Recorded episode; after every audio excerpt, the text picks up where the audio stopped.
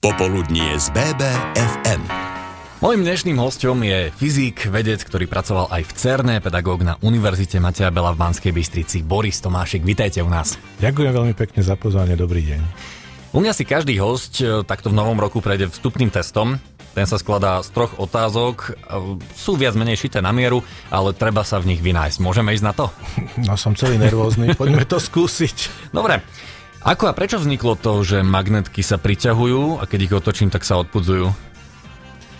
To nevzniklo, to tu vždycky bolo a je to preto, že magnet je dipol, to znamená, že má dva póly, severný a južný a pôsobí to práve tým, to je jeho vlastnosť vlastne, že tie severy, severy sa odpudzujú a sever s juhom sa priťahujú. Ale či to nie je nejako priveľmi múdro vymyslené?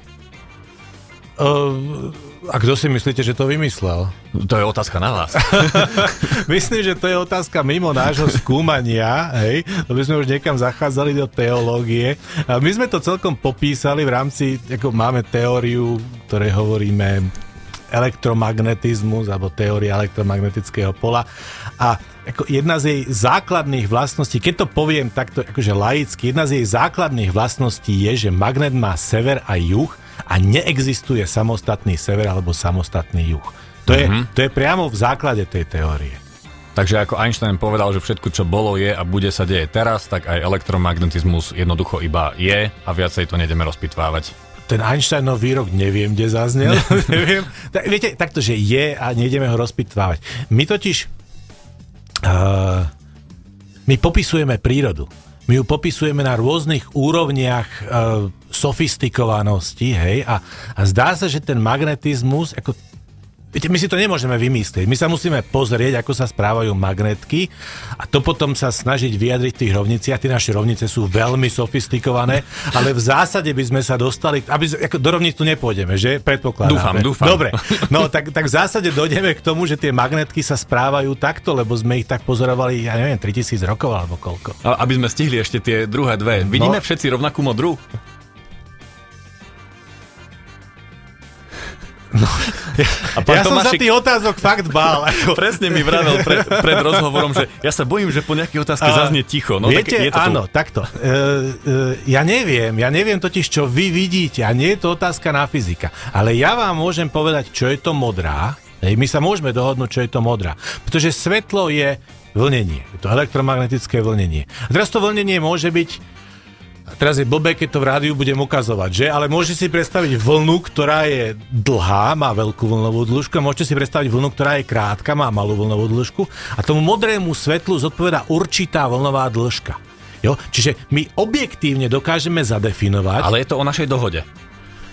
No tak je to o našej dohode. Ako môžeme sa dohodnúť tak, že ja vidím niečo modré a to bude modrá. Tak. Hej, alebo sa môžeme dohodnúť tak, že vy vidíte niečo ako modré a to bude modrá, hej, ale není to otázka na fyziku, hej. My môžeme túto vlnovú dĺžku zadefinovať, toto je modrá, prístroje to dokážu odmerať, je napísané na displeji, že modrá, hej, ale čo vy vidíte, to je vo vašej hlave, to je už nejaká fyziológia, psychológia alebo niečo také, neuroveda. Jo? No, celkom ste sa rozbehli, čo som veľmi rád, presne na to mal byť tento úvodný vstup a s Borisom Tomášikom sa budeme rozprávať v najbližšej hodine v BBFM rádiu. BBFM, naše Bystrické rádio. Fyzik a vedec Boris Tomášek je dnes môjim hostom v BBFM rádiu a poďme k tým začiatkom a vášmu vzťahu k fyzike. Kde sa zrodil, či ste už ako dieťa boli zvedaví v týchto kruhoch?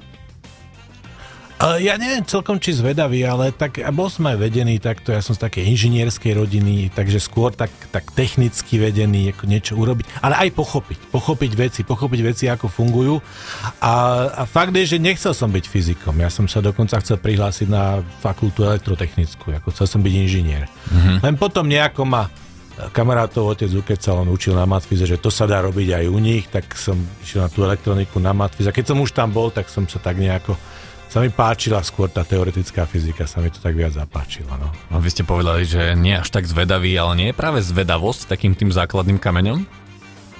No je to základ, ako takto, ako bol som zvedavý a, a ako mal som veľké šťastie na rodinu, kde proste otázky boli odpovedané, hej, že som nebol odbitý, hej, čiže tá zvedavosť nebola tlmená. Aha. A, ale ako rozmýšľam teraz, viete, že či, či, či zvedavosť bola to, to, to, podstatné, alebo to prvé, alebo či, či možno skôr taká fascinácia, že napríklad že veci fungujú. To, to je fascinujúce, že veci fungujú, nie? Ako, že motor funguje. Elektromotor sa točí, a to je úžasné. A preto som v úvodnom vstupe presne odpovedal tým, že kto to navrhol, že príliš múdro je to spravené.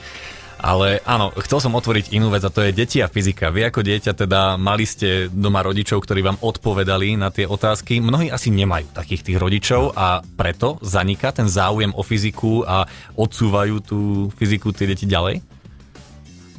No to je strašne komplexná otázka, hej, ste vravili, že máme 3 minúty. Ale ako, e, viete, preto zaniká. Dneska asi zaniká, pretože dneska deti majú spustu podnetov. To, to, je, to je úplne jasné. Hej. Dneska informačnej dobe, keď doma má každý internet si otvoriť na mobile a hneď sa na vás valí spústa informácií. Teraz tá fyzika je jedna z nich. A navyše tie ostatné informácie sú tak krásne a tak atraktívne zabalené, že je ťažké s nimi konkurovať, že? Tak, tak možno, že toto je, ja neviem, či je to hlavný dôvod, prečo je to dneska taký problém, hej? ale určite je to, je to dôležité. Ale tá fyzika bola ťažká vždy. Mhm. Dneska je možno konkuruje iným nejakým vnemom, ale bola ťažká vždy, pretože ja si myslím, že ona je naozaj ťažká. Fyzika je zaujímavá, ale je ťažká.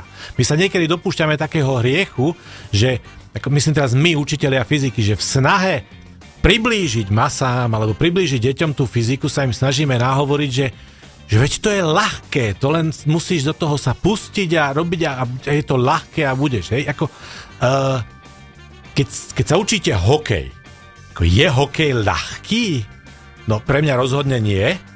A myslím si, že ani pre tých chlapcov, čo hrajú ten hokej, nie, ale musia trénovať a trénovať a trénovať a potom sa ho naučia a potom z neho majú, majú potešenie. Viete čo, paradoxne, pre tých, ktorí mu nerozumejú a nevidia všetky tie možnosti kombinácií, tak tí si myslia, že je ľahký.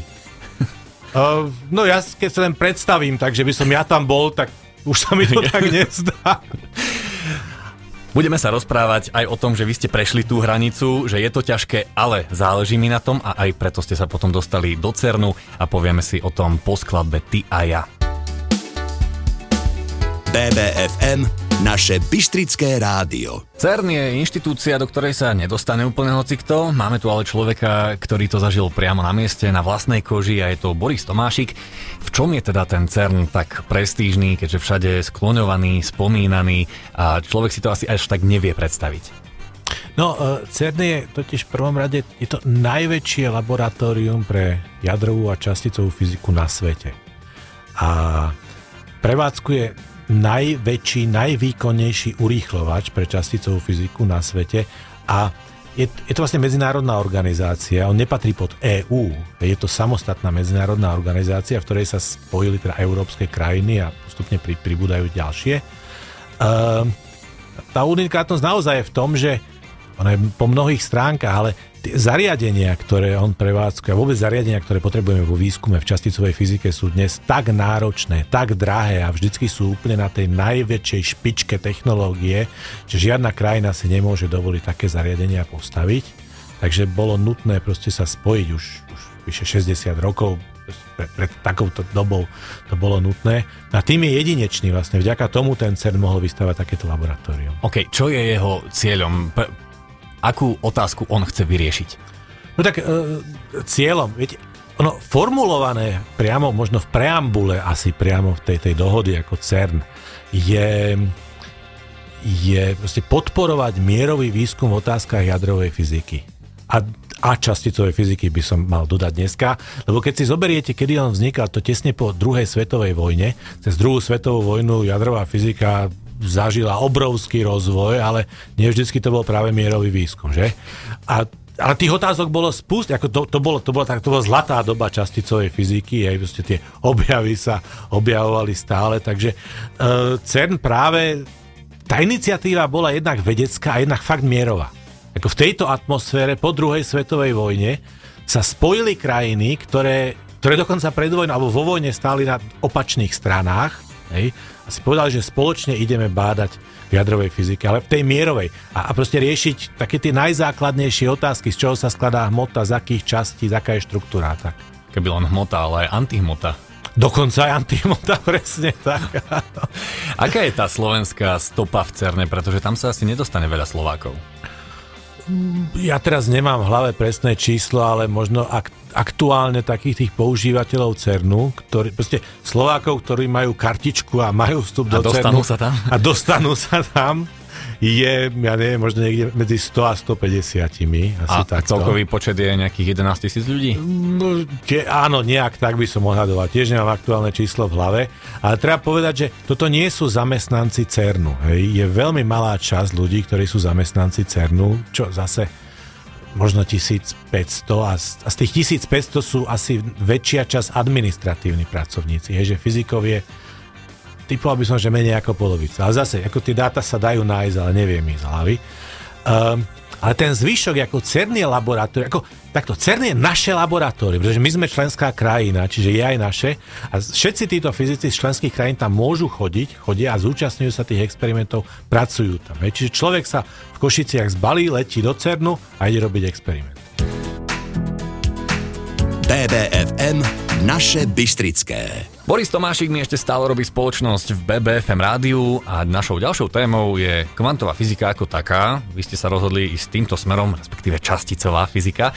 A tamto vnímanie reality ide trochu do rozporu s našim chápaním. Ak dobre viem, že teda trochu pochybuje o našej realite ako takej. Vás to niekedy fascinovalo? Mňa tá fyzika fascinuje celá, ale ja by som to trošičku poopravil zase, aby, aby sme to nesklzali do niečoho, že my nejak realitu chápeme ináč alebo hmlisto. Nie, tá realita proste je taká, aká je a my sa ju snažíme popísať. Až na to, že keď ideme na tú mikroskopickú úroveň, tak sa ukáže, že tá realita je iná, než, než než naša veľká skúsenosť. Pod tým veľká skúsenosť znamená, že my máme skúsenosť s futbalovými loptami, kamiónmi, uh, hokejovými pukmi. Hej, to sú veci, ktoré sú možno veľké centimetr, možno 10 metrov, možno proste takéto škály. Ako nikto nikdy nevidel nejakú časticu, ktorá má rozmer uh, jeden femtometer. To neviem ako vy, ja určite nie. Ale proste veci sa, sa, sa, sa správajú podľa zákonov, ktoré sa nám zdajú divné, pretože naša skúsenosť ich nepozná. Tie zákony sa prejavujú tak skoro nejako na tých kamionoch a loptách a pukoch, že to nevidíme. Ale pri tých časticiach už je to dôležité. No um, áno, ale tam, tam by som mohol tak nejako oponovať ešte na to prvé, čo ste povedali, pretože to veľké a malé je často podobné, že okolo jadra nám obiehajú nejaké elektróny a tiež okolo Slnka nám obiehajú nejaké planéty, že niekedy je to to isté v modrom, iba vo väčšom. Áno, a preto my už nehovoríme, že tie elektróny obiehajú. Hej? Ako, to my, okay. hej, to, ako, my sa snažíme, pokiaľ sa to dá, hej, ako, Áno, používa sa to, lebo to tak si, si človek dokáže predstaviť. Kvôli nášmu chápaniu? Kvôli nášmu chápaniu, ale Ako, áno, toto bola jedna z prvotných predstav, ale nefungovala. Ako už J.J. Thompson niekde v roku 1900 veľmi málo prišiel na to, že to nefunguje, že proste keby to takto bolo, tak ten elektrón, on by totiž vyžaroval energiu a padol by do jadra a, a neexistoval by atom. Hej. No ale prišli potom prevratné teórie, ja neviem, že nie sú to atómy, už teraz prišla teória strún. Ojoj, no to sme už išli úplne inde, ešte inde od tých atómov, áno, tak... Uh, dobre, tá teória strún, tak to je, to je zatiaľ by som povedal taká špekulácia. Hej? Tam my nevieme, či to naozaj je tá správna odpoveď na otázky, ktoré máme, alebo možno to aj nie je tá správna odpoveď na otázky, ktoré máme. Tam je jeden problém, ja nie som expert na teóriu strún, hej, ale v zásade my, akúkoľvek fantastickú, alebo exotickú, alebo strelnú, alebo ja neviem, akú teóriu navrhneme, tak ako fyzika je stále opis prírody. My môžeme fantazírovať, ale, ale do tej miery, do ktorej nás tá príroda pustí. Takže my nakoniec musíme v tej teórii dať nejakú predpoveď. Nejakú merateľnú predpoveď, ktorá je overiteľná. Proste niekto musí spraviť experiment a on dopadne tak, že súhlasí alebo nesúhlasí. Je fantastické, keď nesúhlasí, lebo vtedy sme sa naučili, že tá teória je zlá. Keď súhlasí, ešte stále môže byť zlá, ale môže byť aj dobrá. A takto funguje pokrok v tej fyzike. BBFM, naše Bystrické rádio. Je nesmierne veľa tém, ktoré sa dajú otvoriť s fyzikom Borisom Tomášikom a už týmito slovami sa nejako oberám o čas, ktorý môžem dať vám, vám a chcem otvoriť ešte jeden taký okruh a to je vesmír, pretože mnohých to zaujíma, mnohí si to hľadajú, no možno nevedia si pospájať úplne tie súvislosti. V našej galaxii môže byť až 500 miliónov planet vhodných pre život. Takýto výrok som našiel a poďme trošku povedať o jeho pravdivosti. Nakoľko môže byť naozaj pravdivý? To vám neviem, to by som sa tiež musel pozrieť a pohľadať si ten výrok a, a čo je za ním. Hej. Akože ja naozaj, toto, tu tak nie som expert v astrofyzike, v astronómii, tak eh, OK, hej, možno áno, ale expertné stanovisko vám tu nedám, bohužiaľ. A, a, ale, ale tak nejako, vy ste to načrtli, že preto ste aj išli do tých častíc, do toho mikrosveta, lebo tam nachádzate odpovede na ten veľký svet. No, eh, ono, ono je to prepojené, ono je to prepojené, pretože, dobre, môžem povedať, že ten veľký vesmír sa skladá z tých malých častíc, takže je to prepojené, ale vlastne um, to, ako sa ten vesmír správa, závisí od toho, ako tie, z čoho sa skladá, ako tie častice na seba pôsobia. Hej, bude to niečo iné, keď je tam 40 typov častíc a iné to bude, keď tam bude teraz vymýšľam trochu tie čísla, 80 typov častíc, keď sa budú priťahovať, keď sa budú odpudzovať, keď tam bude nejaký nový typ častice, tak to všetko sa odzrkadlí v tom, ako ten vesmír sa bude správať ako celok. Či sa bude rozpínať, spomalovať, zrýchlovať, alebo ja neviem čo. Takže tam sa tieto otázky spájajú a často sa tie otázky spájajú v tej jednej a to je tá teória vzniku a veľkého tresku. Vám sa to posunulo, odkedy ste či už navštívili ten CERN alebo začali ste sa venovať týmto časticiam? Uh, teraz neviem, čo, neviem že čo myslíte, že či sa to mne posunulo. To, tak, to chápanie, áno. Oh, tak, tak, no takto.